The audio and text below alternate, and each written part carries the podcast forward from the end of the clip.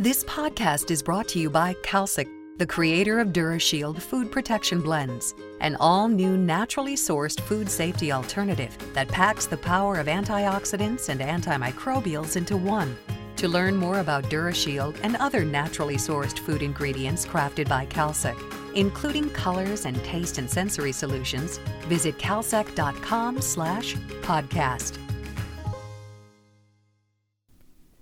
For MeatPoultry.com, I'm Erica Schaefer, Digital Media Senior Editor.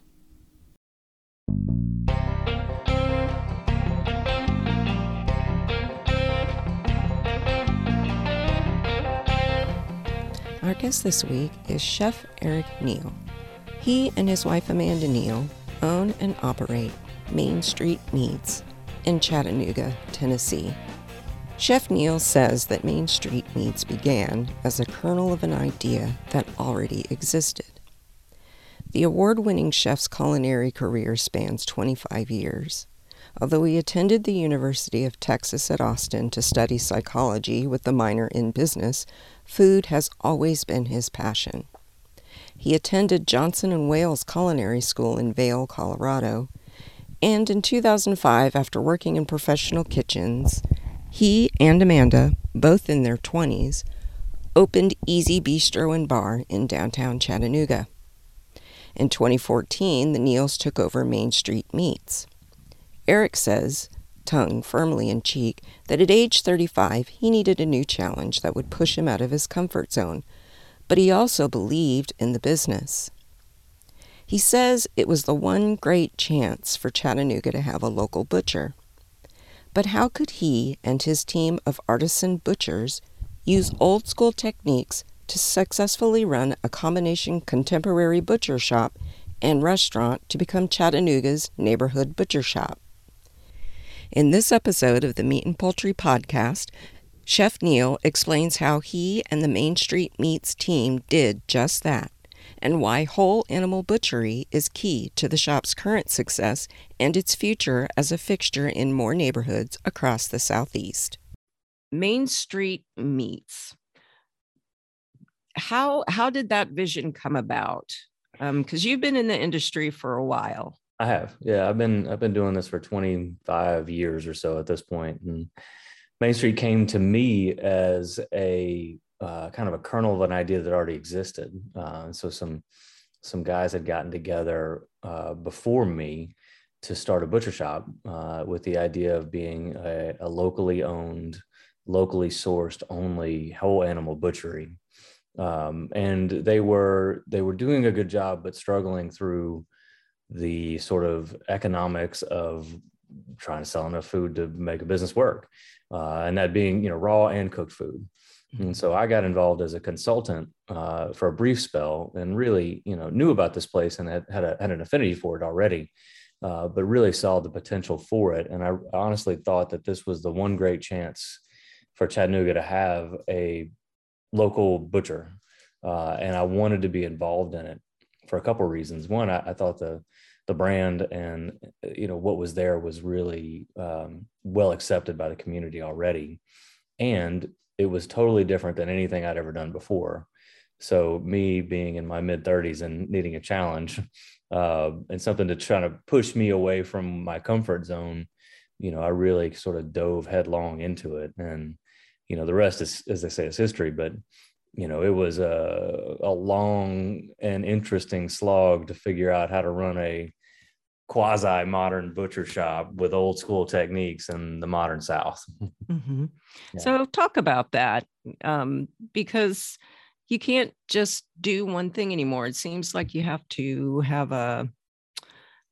It seems like you have to to have a little bit more to bring people through the door. So, talk about how that evolved and that oh. that slog.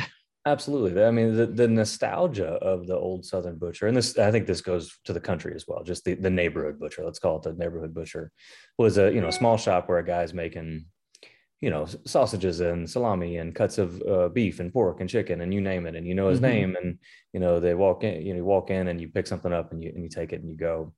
Um, the, the problem is that the economics of that are terrible um, now. You, you, you cannot there is no possible way to generate enough revenue and enough margin to pay for any any meaningful you know amount of staff or rent or anything like that. So you know i kind of joke that the you know all the old neighborhood butchers went out of business for a reason.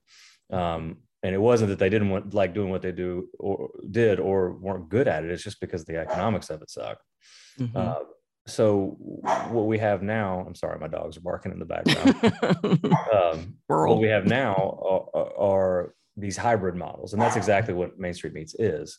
It's a hybrid model. So we have a restaurant attached to a butcher shop and you know we're usda inspected butcher shop. We we make our own you know we bring in whole animals we break them down we have our own retail side uh, but we also have a restaurant and bar attached to it. And mm-hmm. it's the restaurant and bar that really makes the butcher shop financially okay uh, because the just just I was saying just selling a retail case doesn't work. Mm-hmm. And you know it's the same way in a, in a grocery store or Whole Foods. I mean Whole Foods can't sell you know support a butchery without selling you know herbal supplements and stuff like that. yeah, which is kind of sad when you think about it because you know those Sorry, little shops really had a special place in our in our history in our communities Oh yeah. Um, and it did bring us a lot closer to our food than what we're what we have now. I think. Oh yeah, it, it, it was you know that neighborhood tie that bound each other or bound mm-hmm. us together, mm-hmm. um, and it went away. And, and and I think Main Street, you know, in its own unique little way, has has attempted to recreate that. Um, mm-hmm. and, and, and I think has done a good job of it. And I'm really proud of it. But you know, it has to be a restaurant uh, uh, you know, or you see models where it's like a, but- a bakery and a butcher shop at the same time because mm-hmm. you, know, you just can't make it on the margin in the meat business alone. So when when you started trying to figure out how to make this work, what did you need? You know, you think about the old time butchers, maybe, you know, they had a slicer, they had the sausage stuffer. I mean, what did you need in terms of equipment and space to totally kit this out, in addition to having a restaurant space? That's the other thing about uh, butcheries that is very interesting is that, you know, they are very intensive on the equipment and it is very specialized and very expensive equipment. Um, and, and so, you know, jumping into um, into the butcher the existing butcher shop that I jumped into, there was a lot of equipment there. And what I found was that, you know, some of the stuff we had was great and some of the stuff was old and needed to be replaced. And so I've spent the better part of the last eight years rehabbing this butcher shops piece by piece. And, you know, when each, you know, you're talking about um, bandsaws and, and big giant meat grinders that are 20, $25,000 a pop, you know, smokers that run 70, 80 grand you know it, it is it is a very heavily you know capital intensive project. Mm-hmm. um, so we had to take our time and do it and do it as best we could. Uh, and I'm, I'm happy we've done it. And we're finally kind of on the other side of rehabbing this this old shop. Uh, and with the equipment we have now we're able to do so much more than we were before. So when all was said and done how much space are you taking up in your your current location so the, the, neat thing about MSM is it's very tiny. It's 2,600 square feet, and half of the space roughly is dedicated to the butchery and the retail counter, and half of it is dedicated to the kitchen uh, and the dining room and the bar. Um, and you know, from a revenue point of view, it's kind of it doesn't make any sense from a business point of view because the butchery probably generates 20% of our sales, and the restaurant 80. But the restaurant works because the butchery does what it does. Mm-hmm. Uh, so it's you know, if you're looking at it on paper, when I talk to, you know, friends in the restaurant business, they look at it and they, you know, it just doesn't make any sense. Like, how could you dedicate that much space to the butchery? But really, the butchery is what makes it special. Mm-hmm. So you have your space. What about the product? How did you go about building relationships to get the product that you wanted? uh trial and error to be br- brutally honest mm-hmm. um you know we we had this great internal debate when i first took over amongst myself, our other butchers, the owners that are you know partners with me, uh, and you know it was about bringing in what we call box beef. Mm-hmm. Um, so we we knew we wanted to uh, you know maintain our um, whole animal butchery and so that's a separate conversation from this. But Mhm. this only again works in this world if you have whole animal butchery paired with box beef, quote unquote butchery. Mhm. Uh, and what I mean by that is, you know, whole animals are great. You know, you take in one eight nine hundred pound whole carcass of a of a, a beef, and you know, a lot of grind, a couple ribeyes, couple strips, couple fillets. Um, you know, and, and the argument on the sort of uh, holistic side was to just do that one whole animal and then try and sell all the pieces of it. Problem is, you get you know about seven to eight beef tenderloins out of or beef or filet mignons out of one whole cow Mhm. and that's our one of our number one selling SKUs. So we were just leaving all this, you know, money on the table. And so what we did is we went out and sourced boxes of beef that were very similar in, in, in sort of our aesthetic and our and our desired um, quality range and, and um, production ability, uh, and farm, you know, the same kind of farmers that we like, and supplement, you know, whole beef tenderloins, ribeyes, strips, and, and and butcher's cuts to the to the beef that we're buying because we have to. Because you know at this point we sell i don't know 30 40 whole tenderloins a week and we're only taking two off the animal that we bring in every week. So we we had to make that jump. Um, and we did and we buy really expensive product and we sell it for a, a low margin and it's great. It's exactly what we needed to do to make the Mhm. butchery work. Um, the flip side of that is the whole animal side where we had to you know we worked through a few different suppliers to really finally dial in the kind of whole animal that we needed to be bringing into the shop. And i mean specifically beef and, and pigs here uh, beef and pork.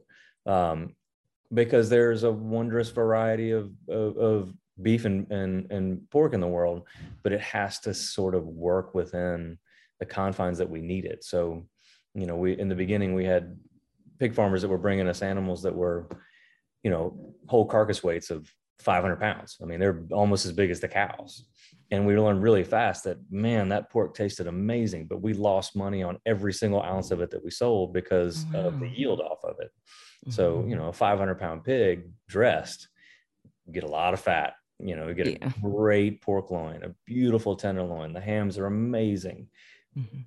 but because we bought it by the pound we have some extraordinarily expensive lard that we just can't make any money off of um, and you know if we were doing this for a pig roast great you know that, that, that that's beautiful but doing it to put in a you know the pork chops in a in a in a retail case it didn't it didn't work at all um, you know the sausage we were making out of it we had had to sell for 20 bucks a pound Oh and goodness. you know 20, 20 bucks a pound is just way too much to sell sausage for it's great Yeah. no sausage yeah, if you can if you can swing it, I'm sure even that'd be nowadays, great. right Right. Yeah.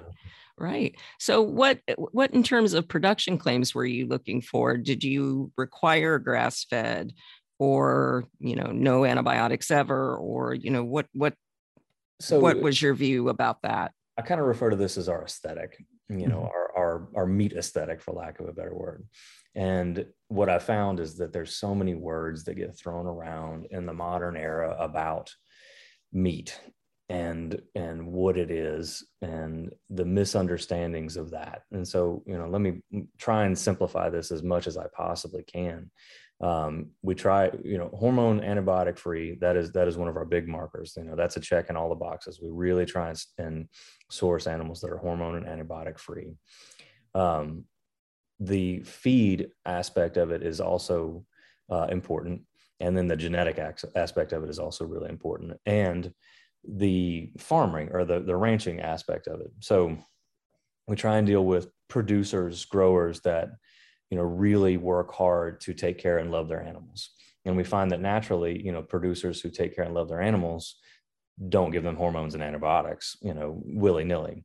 Now, I mean, there's certainly times when we've had some some ranchers that say to us, especially beef producers, like this this particular steer that you're taking right now, when they were six months old, we had to give antibiotics to it because it was sick and going to die, you know, or, or and you, you know, and so we're taking it a year later, and the Mhm. antibiotics are fully out of the system at that point. But it was important that that steer not not make it because of some Mhm. aesthetic. So we we have a little bit of wiggle room there.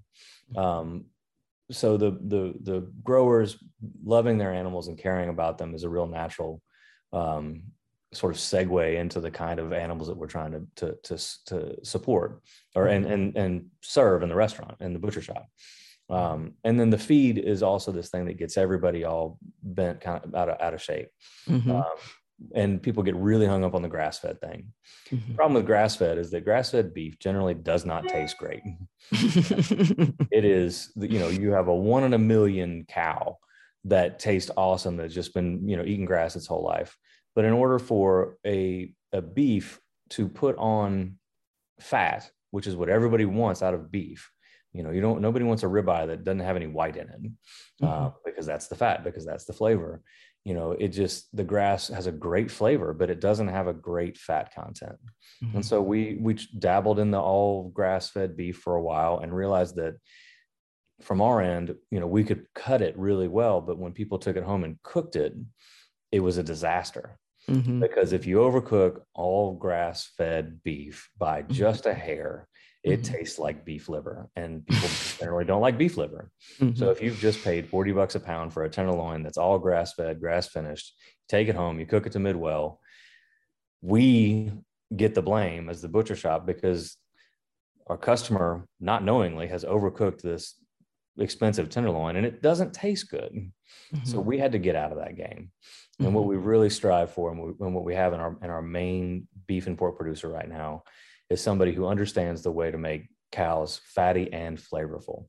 Mm-hmm. One of my biggest pet peeves is is all corn finished beef because it tastes like mm-hmm. you know sugar coated candy beef and we all joke about it in the shop now because we've been acclimated to this beef that you know and generally what we what we are able to support are farmers and producers that are feeding some mix of grass haylage uh, and grain to finish mm-hmm. their animals over a long period of time. It's very expensive to do this, uh, but it also produces the most flavorful and marbled beef that we can get. So mm-hmm. it's the mix of grass in the diet in the beginning, and then the appropriate amount of grain mixed in with grass to finish that makes a big difference. From meat and poultry to plant based alternatives, DuraShield is proven effective at preventing antimicrobial spoilage Add that to our extensive portfolio of taste and sensory solutions and colors, and you have a single source for innovating and elevating your products naturally. To learn more about how Kalsec can make your products look better, taste better, and last longer, visit kalsec.com slash podcast.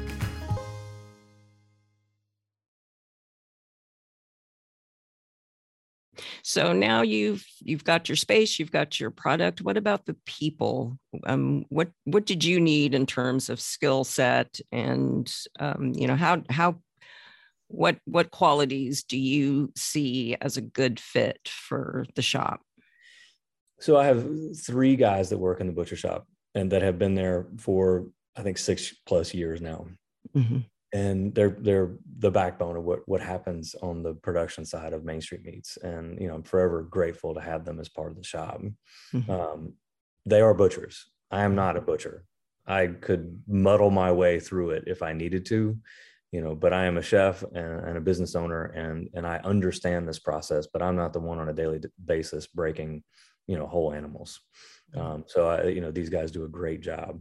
Uh, so we have a, a, head butcher, a charcutier, and a butcher shop manager that all work together in their various um, avenues to make it work. Uh, and they produce, you know, a whole lot of product on a on a daily, weekly, monthly basis, and it's a pretty amazing feat to see what they're able to do. Um, all of these guys are um, ex cooks, chefs mm-hmm. Mm-hmm. that you know, ironically found this as a uh, maybe a, a, way to stay involved in the in the food service business and practice a craft and hone a craft and develop you know themselves in a different way than being on the line or, or running a kitchen. Uh, they're all in their own rights amazing chefs. They're some of the best cooks i've ever worked with and they're all butchers. And it's just you know it's almost happenstance or kismet that i that i get to work with these guys on a daily basis who are so talented who have decided that this is where they want to be at this part in their careers. Uh, it's pretty awesome. But you know, if I were to to have to wave a magic wand and put this crew back together again, I don't know that I could do it um, because it's a very special circumstance that kind of drew these three people together to make it work. So you've got a lot of really great things, chemistry, product going on in your shop. how do you communicate that this is part of what elevates the eating experience of whatever product you're going to buy.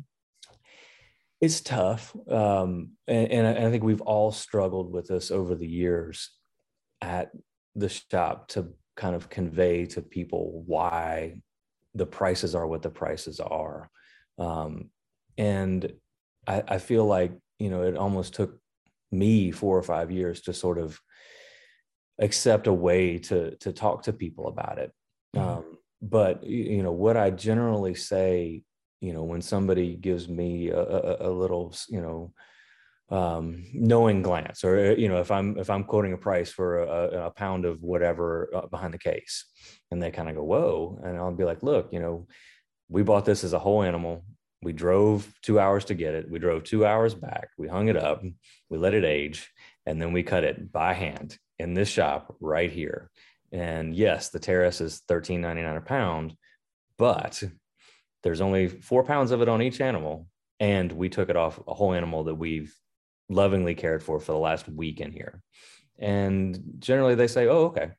Um, and then the, the other thing I can generally say to people is, you know, we are a luxury shop. I mean, we, you know, mm-hmm. this is, you know, we are dealing with a luxury item at this point.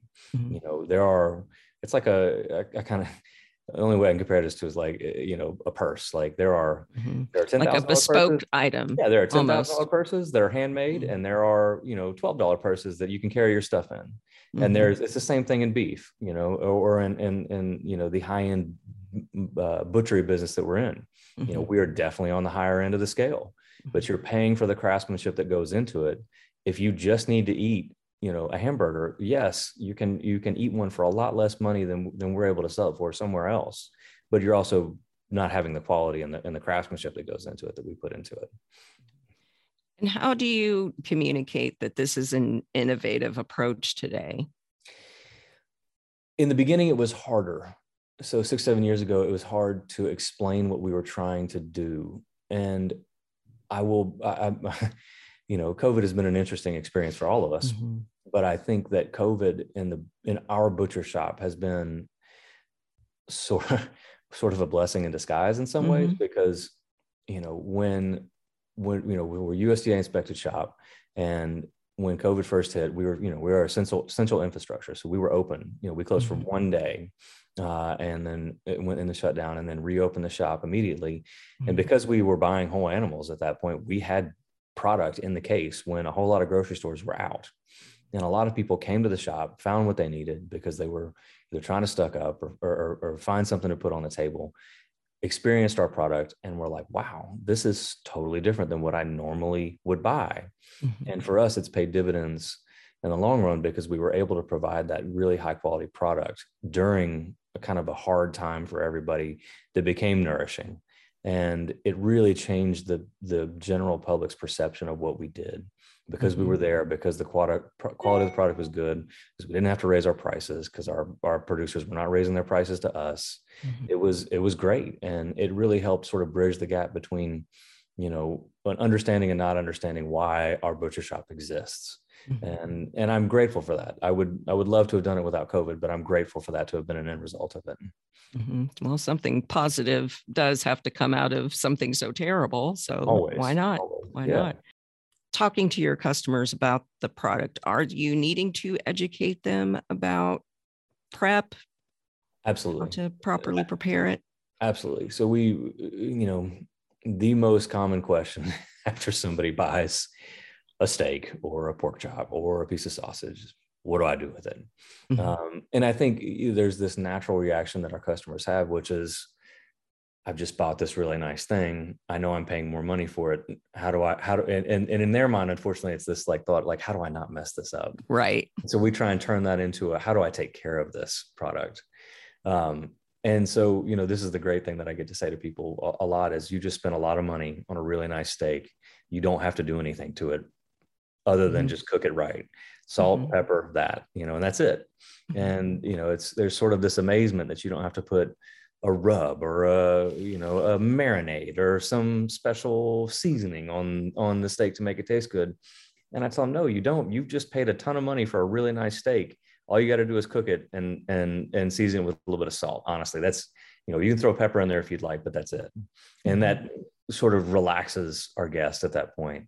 And then we mm-hmm. talk about how to cook it you know put it on the grill put it in a cast iron pan put it on a you know in the stove in the broiler however you want to do it. We can go through all the different methods but it's not a secret the you've bought something really good mm-hmm. we're going to try and, and just take care of it mm-hmm. so in addition to getting people to not freak out about messing up the meat have you have you seen maybe a more open mindedness towards what they want to cook. I mean, you know, you're in Tennessee, I'm in Kansas City, and you know, it's all about the barbecue. Right. But what else are are they figuring out? Are consumers figuring out that they can do with this this special product? Well, here here we here we have the another you know positive side effect of COVID, which is that you know a generation or, or, a generation and a half of people who were not used to cooking at home mm-hmm. started cooking at home, mm-hmm. and you know, it was it was kind of funny in the beginning because you know the first month of COVID, all we saw were steaks. You know, steak, steak, steak. You know, everybody was grilling out at the house, steak, steak, steak, um, and then occasionally a chicken, right. Know, something like that. And then about a month into it, everybody was like, "Man, we have spent a giant amount of money on steaks." but we still got to cook at home. So maybe we should cook something that's not a steak from this butcher mm-hmm. shop. And then we started just going down this rabbit hole of everything else mm-hmm. and it's been really fun to to work with you know especially some of our re- regular customers on everything else. Mm-hmm. you know how do we make a how do we make a pot roast? How do we you know make chili? How do we you know roast a well, you know a, a pork shoulder or, or, something like that? And you know the this awakening has be, has kind of happened over the last two years where i think people are better cooks now than they used to be mm-hmm. uh, because they've been sort of forced to do it, but then they found something that they were missing, which mm-hmm. is cooking at home and, and feeling satisfied by what you're able to prepare for yourself and for your, your friends and family, which I think is super cool. It's the mm-hmm. reason I mm-hmm. cook. Uh, but it just, just skipped a generation and a half of people who I think have now sort of become kind of reacquainted with it, which is cool. Mm-hmm. So now that um, we're learning to live with COVID and things are still, you know, trying to get back to normal and things are opening up places are opening up you know how are you making the the restaurant side of this work with the butcher shop side of it how how is that combination working for you it's you know it was an interesting path um, because we you know like i said closed for a day butchery was running and then we flipped to to go only on the kitchen side for four five six months and then slowly reopened it with capacity restrictions. We actually installed a patio, covered patio that's heated, you know, in the wintertime mm-hmm. uh, outside because we could do it and we needed to do it because we needed that extra capacity so that we mm-hmm. could continue to do enough sales to make the restaurant part of it make sense. Mm-hmm. Um, and through, you know, through trial and error, we, we've been able to, you know, slowly reopen more and more of the restaurant side. Um, and I feel very fortunate for having been able to do it the way we've done it. You know, we we were panicked in the beginning as to what you know what was going to happen, mm-hmm. uh, and I, I, think you know now being I'm not going to say we're on the other side, but we're we're on the the other side of the hill maybe of, of COVID. Mm-hmm. Mm-hmm. Um, we have a better understanding of it. We, we know how to work with it. We have we have vaccines. It's mm-hmm. great. You know, my entire crew at the at Main Street Meats is vaccinated, and mm-hmm. I think mm-hmm. that's a big part, and a big part because we all worked through the terrifying time of it, and mm-hmm. we're ready to be vaccinated as soon as soon as we could because you know we we we wanted it, and mm-hmm. you know keeping our people safe, keeping our guests safe has been a real primary concern of mine for a long time uh, throughout this whole process. And then you know second to that, taking advantage of the opportunities that existed to expand our reach, to grow our mm-hmm. client base, to make people happy, to feed them, uh, has, has been great.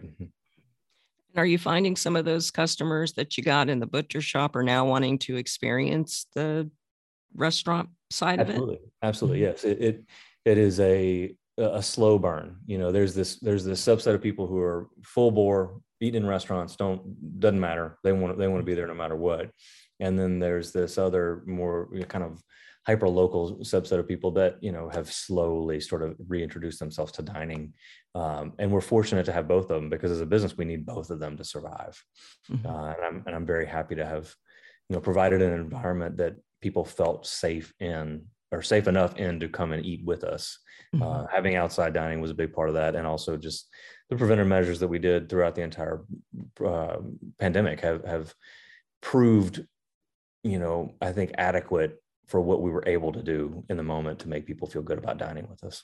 Mm-hmm. and so what role do you think the the shop plays in the community? And why did you think chattanooga needed a neighborhood butcher in the first place? Um i'm an idealist you know. And it, it you know from a culinary point of view I felt like it was a really important piece of the dining scene that needed, it's a box that needed to be checked uh, and checked well. Um, I feel like most, you know, mature dining scenes have this piece of the puzzle in some way, shape, or form. Either it's a great butcher and, and a separate charcutier or a, a cheese shop or, you know, some sort of retail environment where you can purchase local and really great product.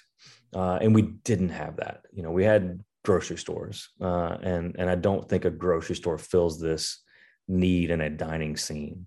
So for me, it was really important that this piece of the puzzle be there.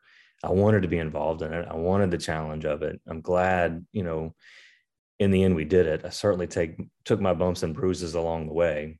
You know, it's you know, running a butcher shop is kind of like having a boat. It's a real easy way to lose a lot of money real fast. but in the end, we have persevered and figured out how to make it work.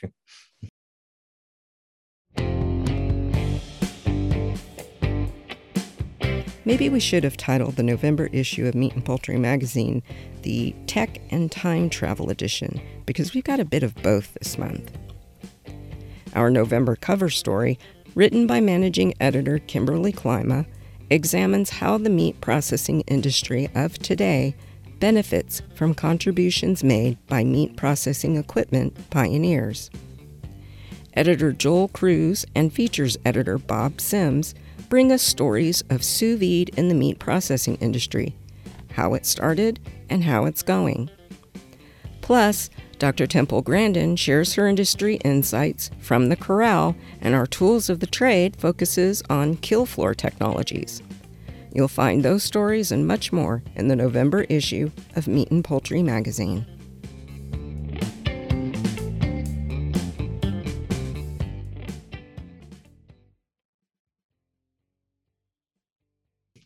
So, what's ahead for for main street meats what do you see how do you see the company evolving in the next five years or ten years? What's the plan?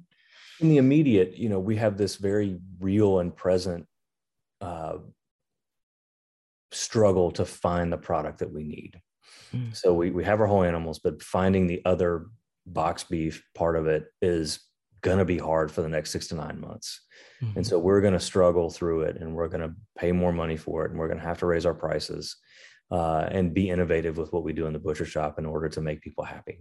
Mm-hmm. Um, and I think, you know, I think that's a six to nine month out kind of short term thing that we're going to have to continue to muddle through. But we as an organization are good at doing that stuff. We, we've been nimble for the entire time we've been open and we can we can manage those um, supply chain shortages and so on and so forth. You know, in the longer term, uh, I would like to continue to grow Main Street. I'd like to continue to develop new items from the butcher shop, uh, especially on the prepared um, food, prepared meat kind of side. You know, expanding options in salami, charcuterie, and mm-hmm. and and sausages and things like that. You know, the the value added products that we're able to create, mm-hmm. um, pushing more to, towards retail um, you know how do we you know how do we sell more bacon? How do we sell more ham hocks? That kind of stuff. Uh, and then you know i would love you know in the long term uh, i think there is a model where uh, you know the butcher shop that we have currently could support another one or two restaurants locally you know main street meats clones that you know could be throughout the area or or even you know quasi regionally you know. I think there's a way to to to make that happen. I really like the format that we have Um, but having you know a USDA inspected plant in each shop down the road is probably overkill when you have one that can supply the others if they're within you know a quick driving distance.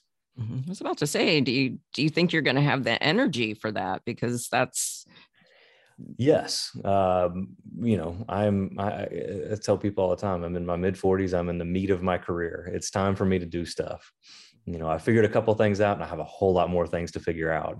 Um, so I, I you know as you get older you realize how little you actually know which is one of the great you know realizations of life i think.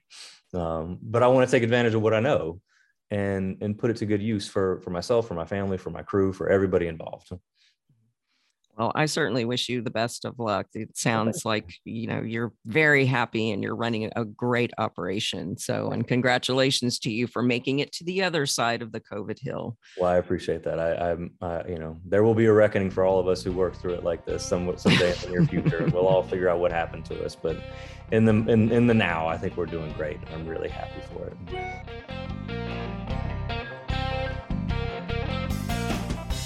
That's the show for this week. Tune in next week for another episode of the Meat and Poultry Podcast.